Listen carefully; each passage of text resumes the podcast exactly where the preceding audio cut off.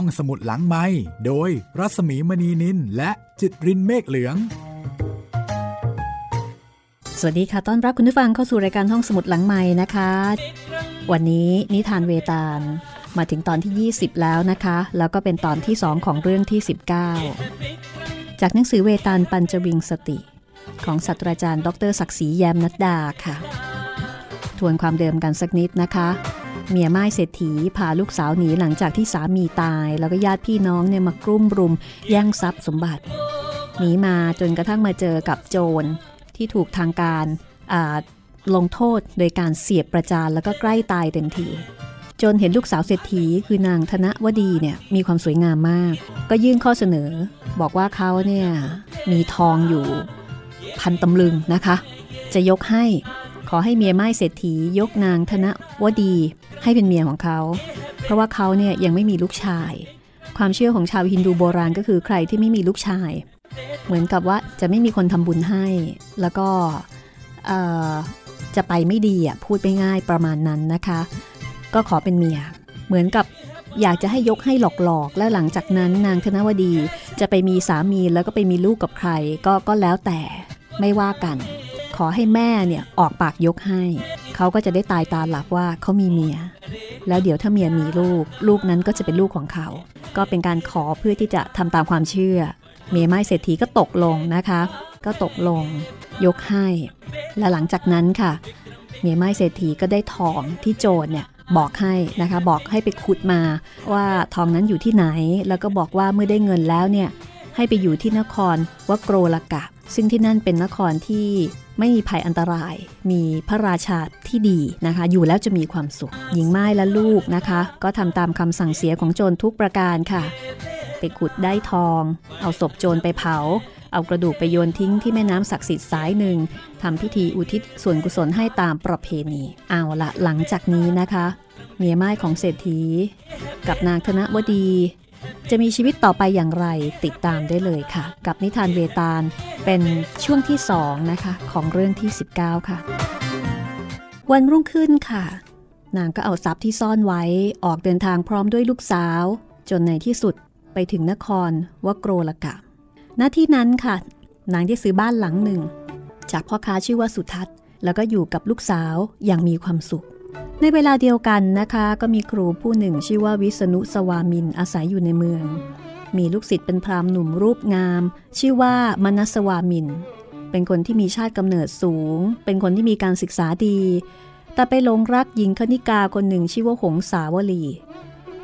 นางเรียกค่าบริการสูงถึงครั้งละ500 เหรียญทองทีหน้าซึ่งชายหนุ่มเนี่ยมีเงินไม่ถึงก็ทำให้เขากลุ้มใจเพราะความรักที่ไม่สมหวังทีนี้วันหนึ่งนางธนวดีธิดาของพ่อค้าซึ่งก็เป็นคนสวยมากเนี่ยนะคะไปพักผ่อนอยู่บนดาดฟ้าของคฤหาสน์ที่นางอาศัยอยู่กับแม่พร้อมด้วยบริวารแวดล้อมตามปกติมองลงไปข้างล่างไปเจอพราหมณ์หนุ่มมนัสวามินโดยบังเอิญค่ะปรากฏว่าหลงรักพราหมณ์หนุ่มทันทีแล้วก็ระลึกถึงคำสั่งของนายโจรสามีของนางก็เข้าไปหาแม่แล้วก็ฉอเลาะกับแม่ว่าแม่จ๋าเมื่อลูกได้เห็นความงามของหนุ่มชะกันคือพราหมณ์ผู้นี้แล้วลูกรู้สึกชื่นชมนี่กระไรเหมือนสายอมฤตธาราไหลพลูลงสู่หัวใจของลูกผู้ที่ได้พบเห็นเขาแม่เข้าใจไหมจ๊ะแม่ได้ฟังแล้วก็เข้าใจทันทีแล้วค่ะก็เข้าใจว่าลูกสาวเนี่ยตกหลุมรักพราหมณ์หนุ่มเขาแล้วนะคะแล้วก็ทำให้ระลึกถึงสัญญาที่นางทำไว้ต่อนายโจรขึ้นมาได้ก็นึกในใจว่าลูกสาวของเรามีสัญญาผูกพันอยู่กับนายโจรผู้เป็นสามีที่อนุญาตให้ลูกสาวแสวงหาสามีได้โดยมีเงื่อนไขว่าถ้ามีลูกชายด้วยกันจะต้องให้ลูกชายยอมรับว่าเขาเป็นพ่อซึ่งเงื่อนไขนี้นะคะลูกสาวของนางก็จะต้องปฏิบัติตามจะฝ่าฝืนไม่ได้ใคร่ครวญเช่นนี้นางก็ส่งสาวใช้ไปอย่างลับๆให้ไปพบพราหมณ์หนุ่มเพื่อดำเนินงานตามแผนของนางทันทีค่ะสาวใช้เดินทางไปยังบ้านของมนัสวามินแล้วก็เจรจาตามแผนที่นัดหมายนะคะพราหมณ์หนุ่มได้ฟังคำขอร้องของหญิงคนใช้ก็บอกว่าก็ได้คือเงื่อนไขเนี่ยก็คือให้อยู่กินกันแต่ว่าลูกจะต้องกลายเป็นลูกของนายโจรมนัสวามินบอกว่า ข้าจะตกลงด้วยก็ได้ถ้าพวกเจ้าจะจ่ายเงินแก่ข้าเป็นเหรียญทอง500ทีนาข้าจะได้เอาไปให้กับหงสาวลียอดรักของข้าและข้าก็จะได้ร่วมอภิรมกับนางหนึ่งคืนสาวใช้กลับไปรายงานเมียม่ายของเศรษฐีหญิงม่ายก็ยอมตกลงจ่ายเงินให้โดยไม่ชักช้าค่ะ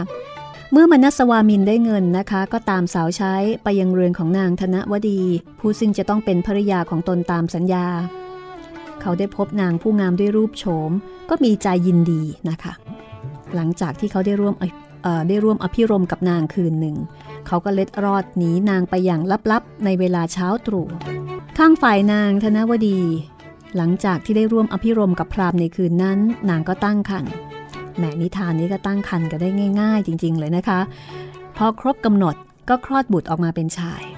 มีลักษณะประกอบด้วยมงคลลักษณ์อันสูงส่งนะคะเป็นเด็กชายหน้าตาดีลักษณะดีด้วยยายกับแม่ต่างก็พากันยินดีนะคะ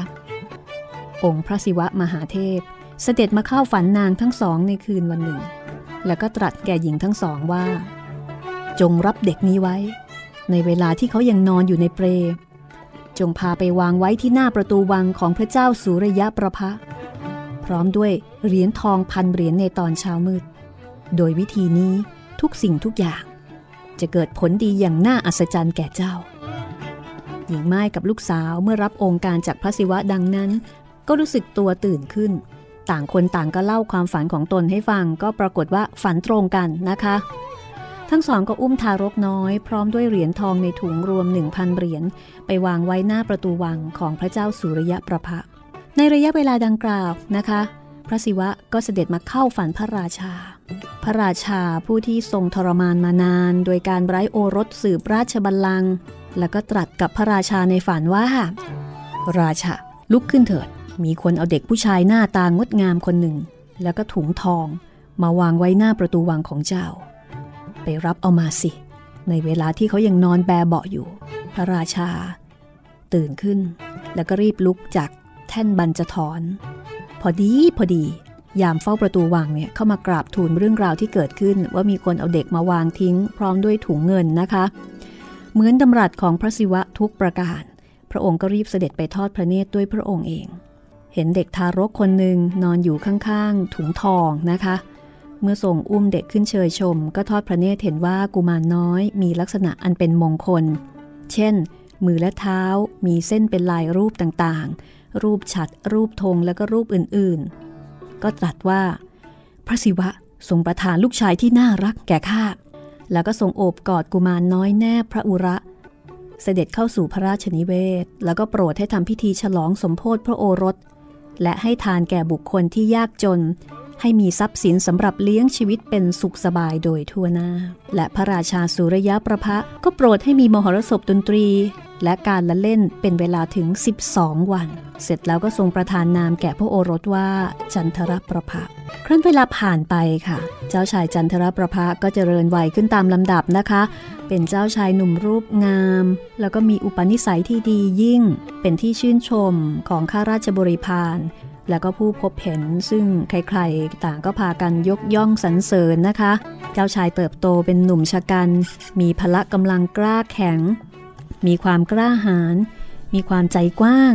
แล้วก็มีความรอบรู้ในศิลปะวิทยาต่างๆข้างฝ่ายพระบิดาคือพระเจ้าสุริยประภะเมื่อทรงพิจารณาเห็นว่า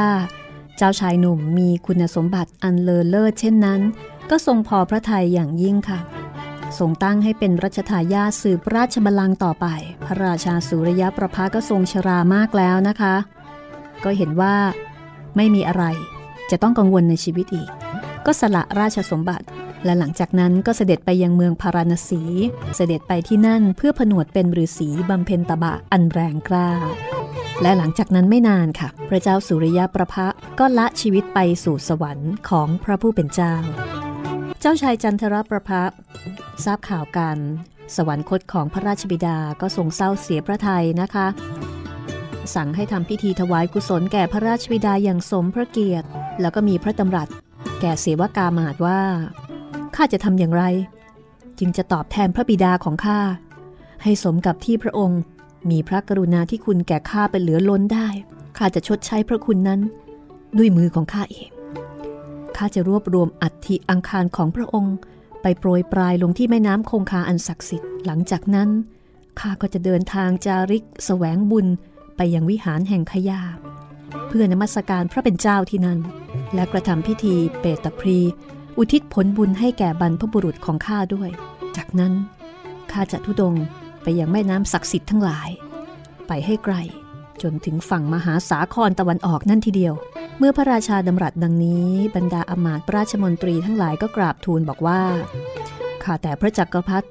ขึ้นชื่อพระราชาทั้งหลายย่อมไม่ควรที่จะกระทำอย่างนี้การเป็นราชานั้นมีข้อเสียหลายข้อที่จะต้องระมัดระวังเมื่อพลาดพลั้งไปแล้วจะแก้ไขได้ยากนักเพราะฉะนั้นพระองค์ควรที่จะตอบแทนพระคุณของพระบิดาด้วยวิธีอื่นมีประโยชน์อันใดเล่าที่พระเจ้าแผ่นดินจะเสด็จตะลอนไปนมัสการแม่น้ำศักดิ์สิทธิ์ให้ลำบากพระกายแทนที่จะกระทำพระบัญชาสั่งออกไปให้ผู้สนองพระองค์การทำโน่นทำนี่โดยมอบหน้าที่ให้เขาไปทำก็น่าจะดีกว่าขึ้นชื่อว่าพระราชาทั้งหลายย่อมมีทหารรักษาพระองค์อยู่แล้วโดยปกติย่อมประทับอยู่แต่ในวังจะออกไปเที่ยวจาริกธุดงค์ตามสถานที่ต่างๆเป็นการเปิดเผยพระองค์ก็น่าจะทำให้เสี่ยงต่ออันตรายจากศัตรูทั้งที่มองเห็นและมองไม่เห็นมิใช่หรือพระราชาจันทรประภะได้ฟังถ้อยคำขัดแย้งนะคะของอมาตย์ราชมนตรีก็ตอบว่าพอกันทีกับการตั้งข้อสงสัยแบบนี้ทำให้ต้องยับยั้งเสียเวลาต่อไปอีกถึงยังไงข้าก็ต้องไปเพื่อเห็นแก่พ่อของข้าจะต้องเดินทางไปนมัสการแม่น้ำศักดิ์สิทธิ์ต่างๆในขณะที่ข้ายังหนุ่มแน่นแข็งแรงใครเล่าจะรู้ว่าอะไรจะเกิดขึ้นนับจากนี้เป็นต้นไปถ้าร่างกายต้องสูญสลายในฉับพลันจะอย่างไรก็ดีเจ้ามีหน้าที่ดูแลแว่นแคว้นของข้าไว้จนกว่าข้าจะกลับมาก็เป็นพระราชาที่เด็ดขาดมากนะคะราชมนตรีทั้งหลายได้ฟังกระแสรับสั่งที่เด็ดขาดต่างก็พากันเงียบพระราชาเตรียมตัวออกเดินทางค่ะ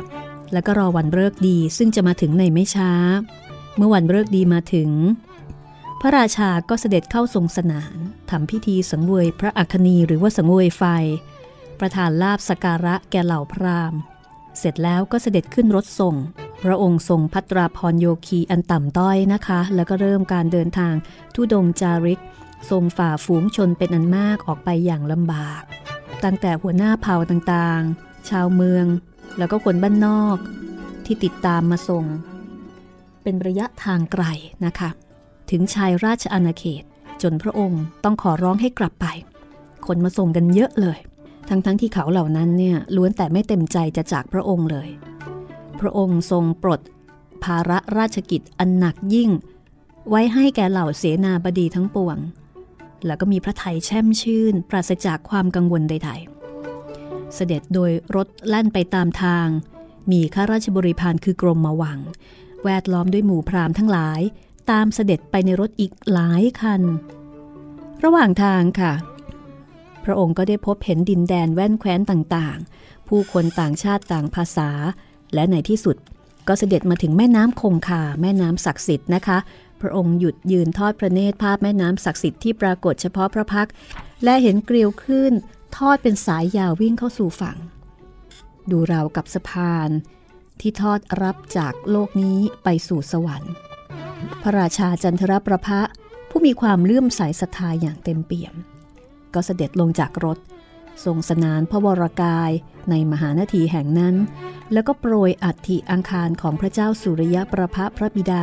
ลงสู่แม่น้ำคงคาตามประเพณีหลังจากที่พระราชาทรงให้ทานแล้วก็ทำพิธีที่ชื่อว่าสราธตพรตนะคะซึ่งหมายถึงพิธีที่ลูกชายเนี่ยบำเพ็ญเพียรให้กับผู้ตายซึ่งเป็นบิดาของตนเสร็จเรียบร้อยคือเป็นหน้าที่ของลูกชายที่จะต้องทำบุญให้พ่อเนี่ยนะคะพระราชาก็เสด็จขึ้นรถพระที่นั่ง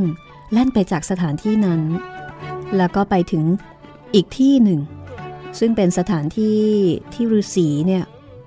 พากันเคารพอย่างสูงนะคะเพราะเป็นที่ซึ่งแม่น้ำคงคากับแม่น้ำยมุนาไหลมารวมกันเป็นสถานที่ที่ฤาษีพากันมาทำพิธีบูชากูลพิธีบูชากูลกูลคือกุณฑะซึ่งหมายถึงหลุมที่ขุดขึ้นเพื่อก่อไฟ โดยพราหมณ์จะตักเนยใสหยอดลงไปทำให้ไฟลุกอยู่เพราะมีเชื้อคือเนยใสการบูชาไฟคือการถวายเครื่องสังเวยแก่พระอัคนีโดยเฉพาะนะคะก็มีเนี่ยค่ะพิธีบูชาไฟเนี่ยเรียงรายไปตามริมฝั่งตลอดทางเลยทีเดียวนะคะพระราชาก็ทรงถือศีลที่เป็นเรียกว่าเป็นศีลอดโดยกำหนดเวลาตามพระจันทร์หรือถือพระจันทร์เป็นหลักในการคำนวณ นะคะก็พูดง่ายๆว่าในช่วงนี้นี่ก็ทรงทำพิธีนะคะทำบุญทำกุศลเพื่อที่จะส่งให้กับพระบิดาอย่างเคร่งครัดเลยทีเดียวทำเองด้วยไม่ใช้ให้ใครไปทำแล้วก็เสด็จไปสู่นครพาราณสีซึ่งเป็นที่รวมแห่งโบสถ์วิหารอันศักดิ์สิทธิ์นครพาราณสีซึ่งในปัจจุบันนี้นะคะก็ยังคงเป็นเมืองแห่งการแสวงบุญของชาวอินเดียเหมือนในอดีตเลยในนครแห่งนี้พระราชาทรงถือศีลอดถึง3วันแล้วก็ทรงบูชาพระศิวะด้วยมังสาหารชนิดต่างๆแล้วก็ออกเดินทางไปยังตำบลขยาระหว่างทางก็เสด็จผ่านป่าซึ่งประกอบด้วยแมกไม้นานาพันธุ์นะคะ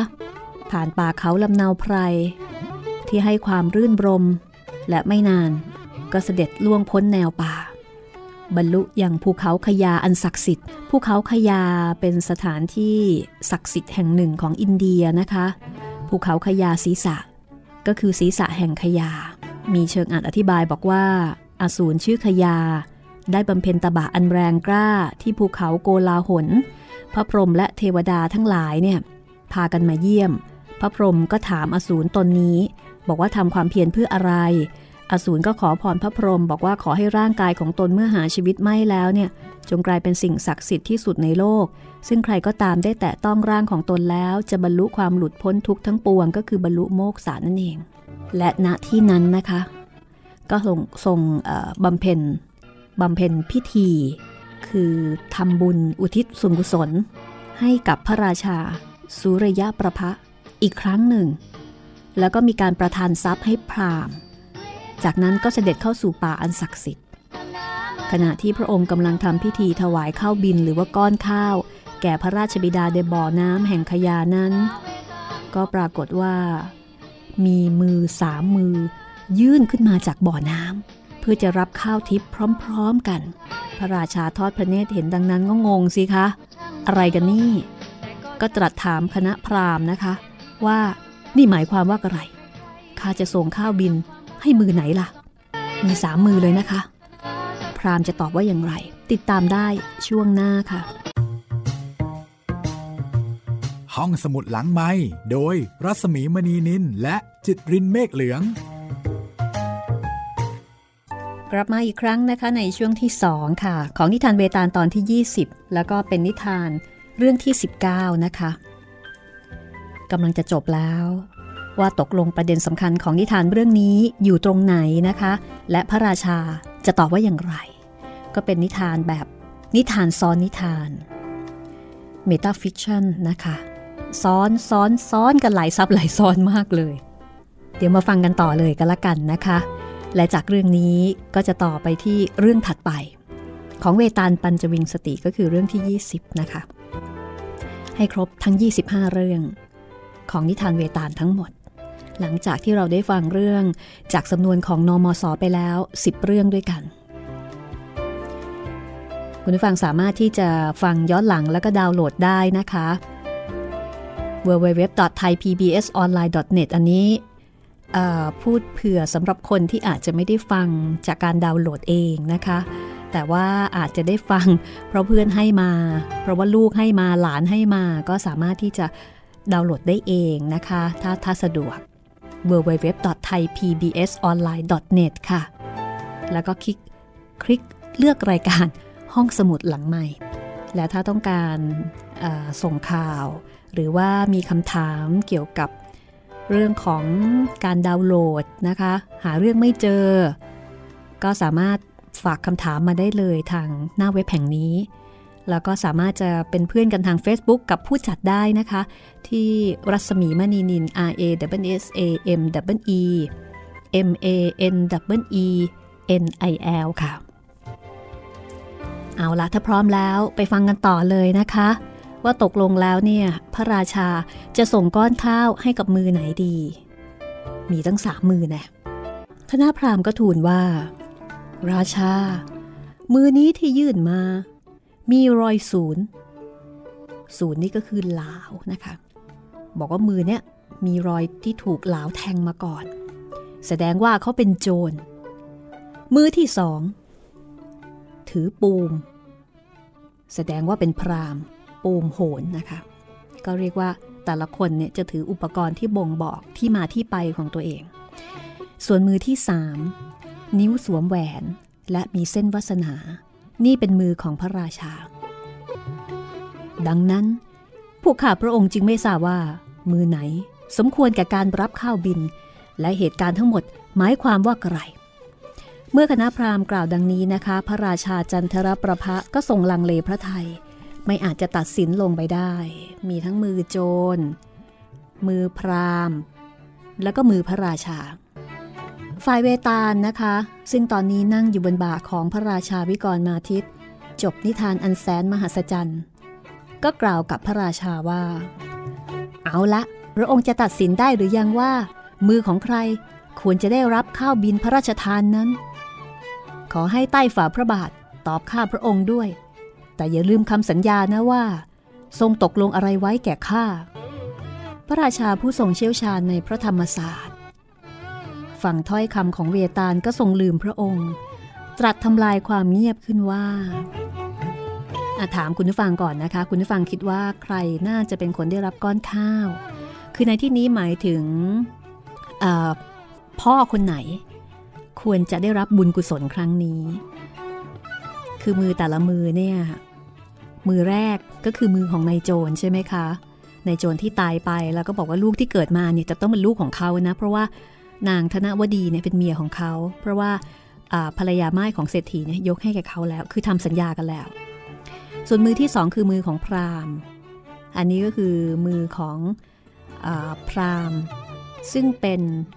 พ่อโดยสายเลือดของเด็กคือของจันทรประภะเนี่ยนะคะส่วนมือที่3เนี่ยเป็นมือของพระราชาซึ่งเป็นพ่อโดยการเลี้ยงดูคือก็เรียกว่าทุกคนเนี่ยต่างได้ชื่อว่าเป็นพ่อหมดเลยแต่เป็นพ่อโดยสภาวะต่างๆทีนี้เมื่อลูกทำบุญอุทิศส่วนกุศลให้กับพ่อจะถวายก้อนข้าวนะคะบิณฑะคือก้อนข้าวเนี่ยควรจะต้องให้กับมือไหนพ่อคนไหนคุณผู้ฟังคิดว่ายังไงคะพระราชาตอบอย่างนี้ค่ะก้อนข้าวบิณนี้พึงให้แก่มือโจรเพราะพระเจ้าจันทรประภะผู้ทำพิธีเป็นลูกของเขามีชีวิตเติบโตขึ้นมาได้ก็เพราะคำสัญญาที่นางผู้เป็นมารดาของเด็กตกลงแก่เขาเอาไว้เพราะฉะนั้น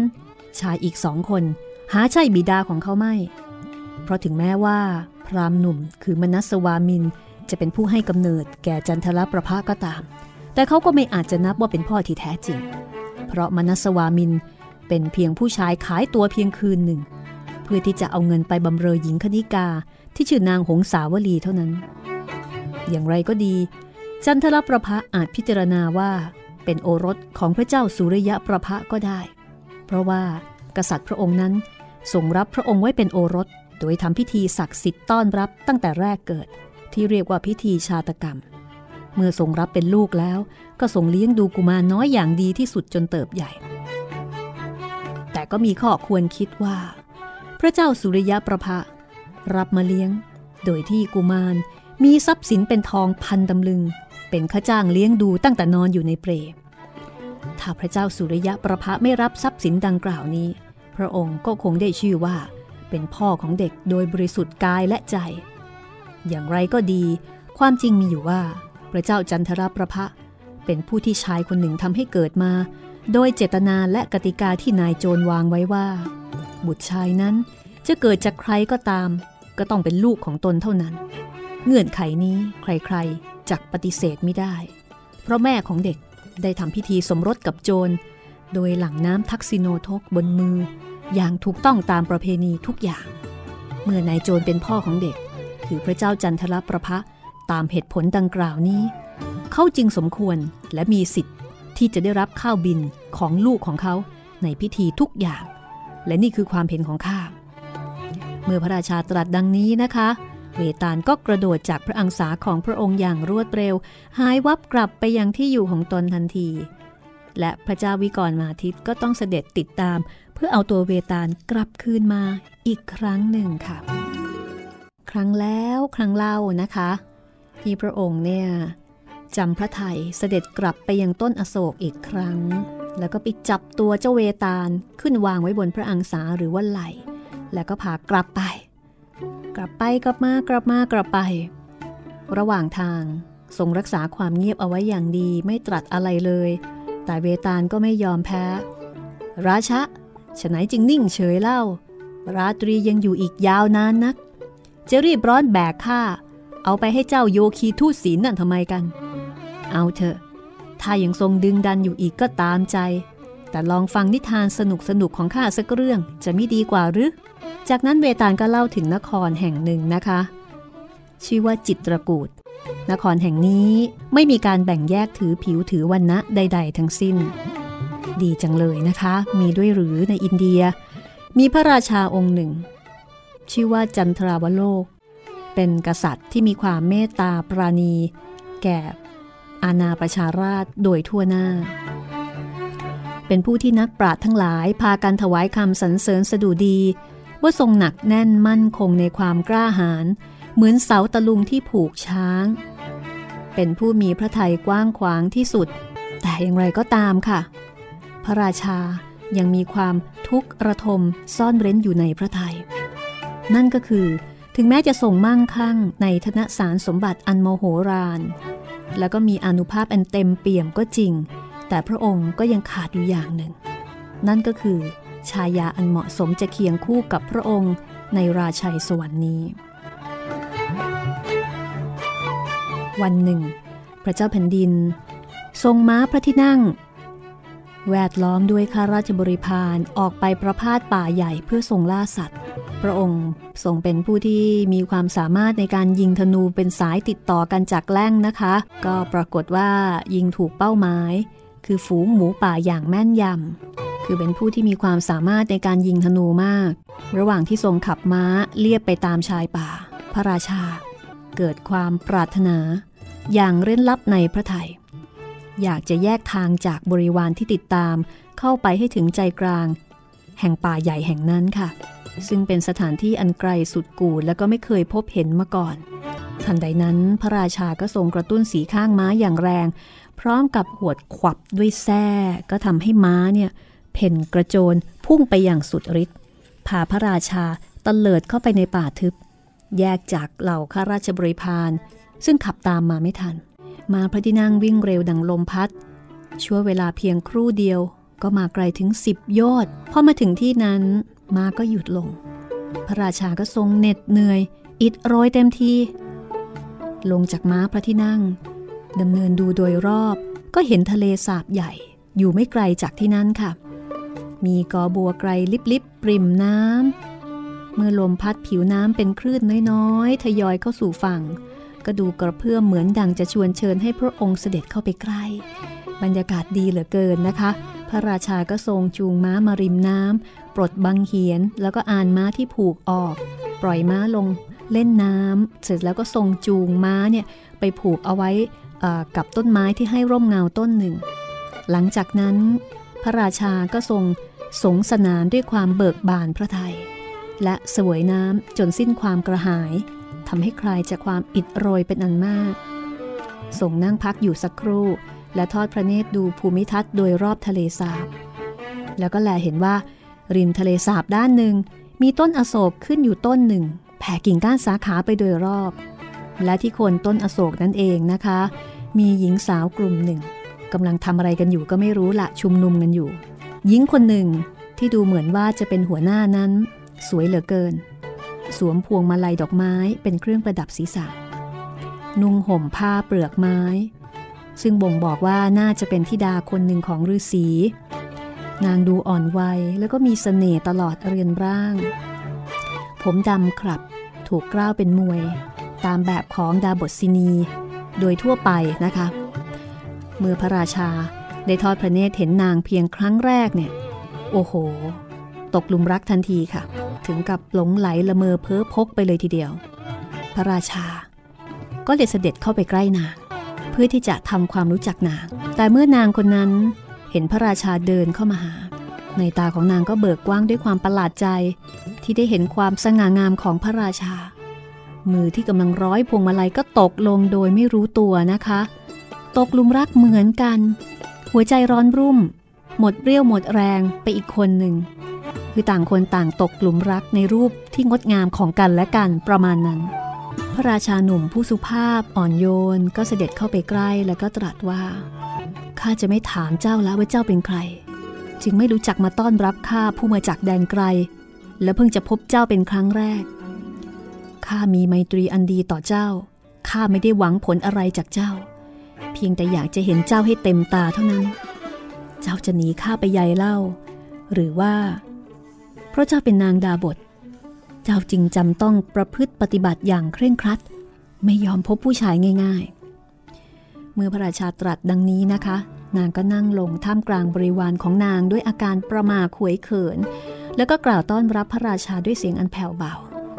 ดังนั้นพระราชาก็กล่าวแก่นางอย่างอ่อนโยนว่าดูก่อนนางผู้เจริญเจ้าเป็นศรีแห่งสกุลใดอันเป็นที่ยกย่องนับถือของสหายของเจ้าและเหตุไฉนเจ้าจึงต้องมาทนประกรรมลำบากอยู่ในป่าแห่งนี้เพื่อรับใช้เหล่ามุนีทั้งปวงและเจ้ามีนามว่าอะไรเล่านางพี่เลี้ยงของนางได้ยินพระราชาตรัสถามดังนั้นก็อธิบายว่าสาวงามผู้นี้เป็นธิดาของมหาฤาษีกันนวะมีนามว่าเมนากาเป็นนางอัปสรผู้มีนามอันเลื่องลือตลอด3โลกส่วนลูกสาวของนางได้รับการเลี้ยงดูแล้วก็อบรมมาในหมู่ฤาษีเหล่านั้นและได้รับนามว่าอินทีวรประภานางมาอาบน้ำในสระวันนี้โดยได้รับอนุญาตจากบิดาของนางและอาสมของพระมุนีก็อยู่ไม่ไกลจากที่นี่นักคือเป็นลูกสาวของเศรษฐีกันนวะมีแม่เป็นอัปสรชื่อเมนากาก็เลยสวยซะนะคะ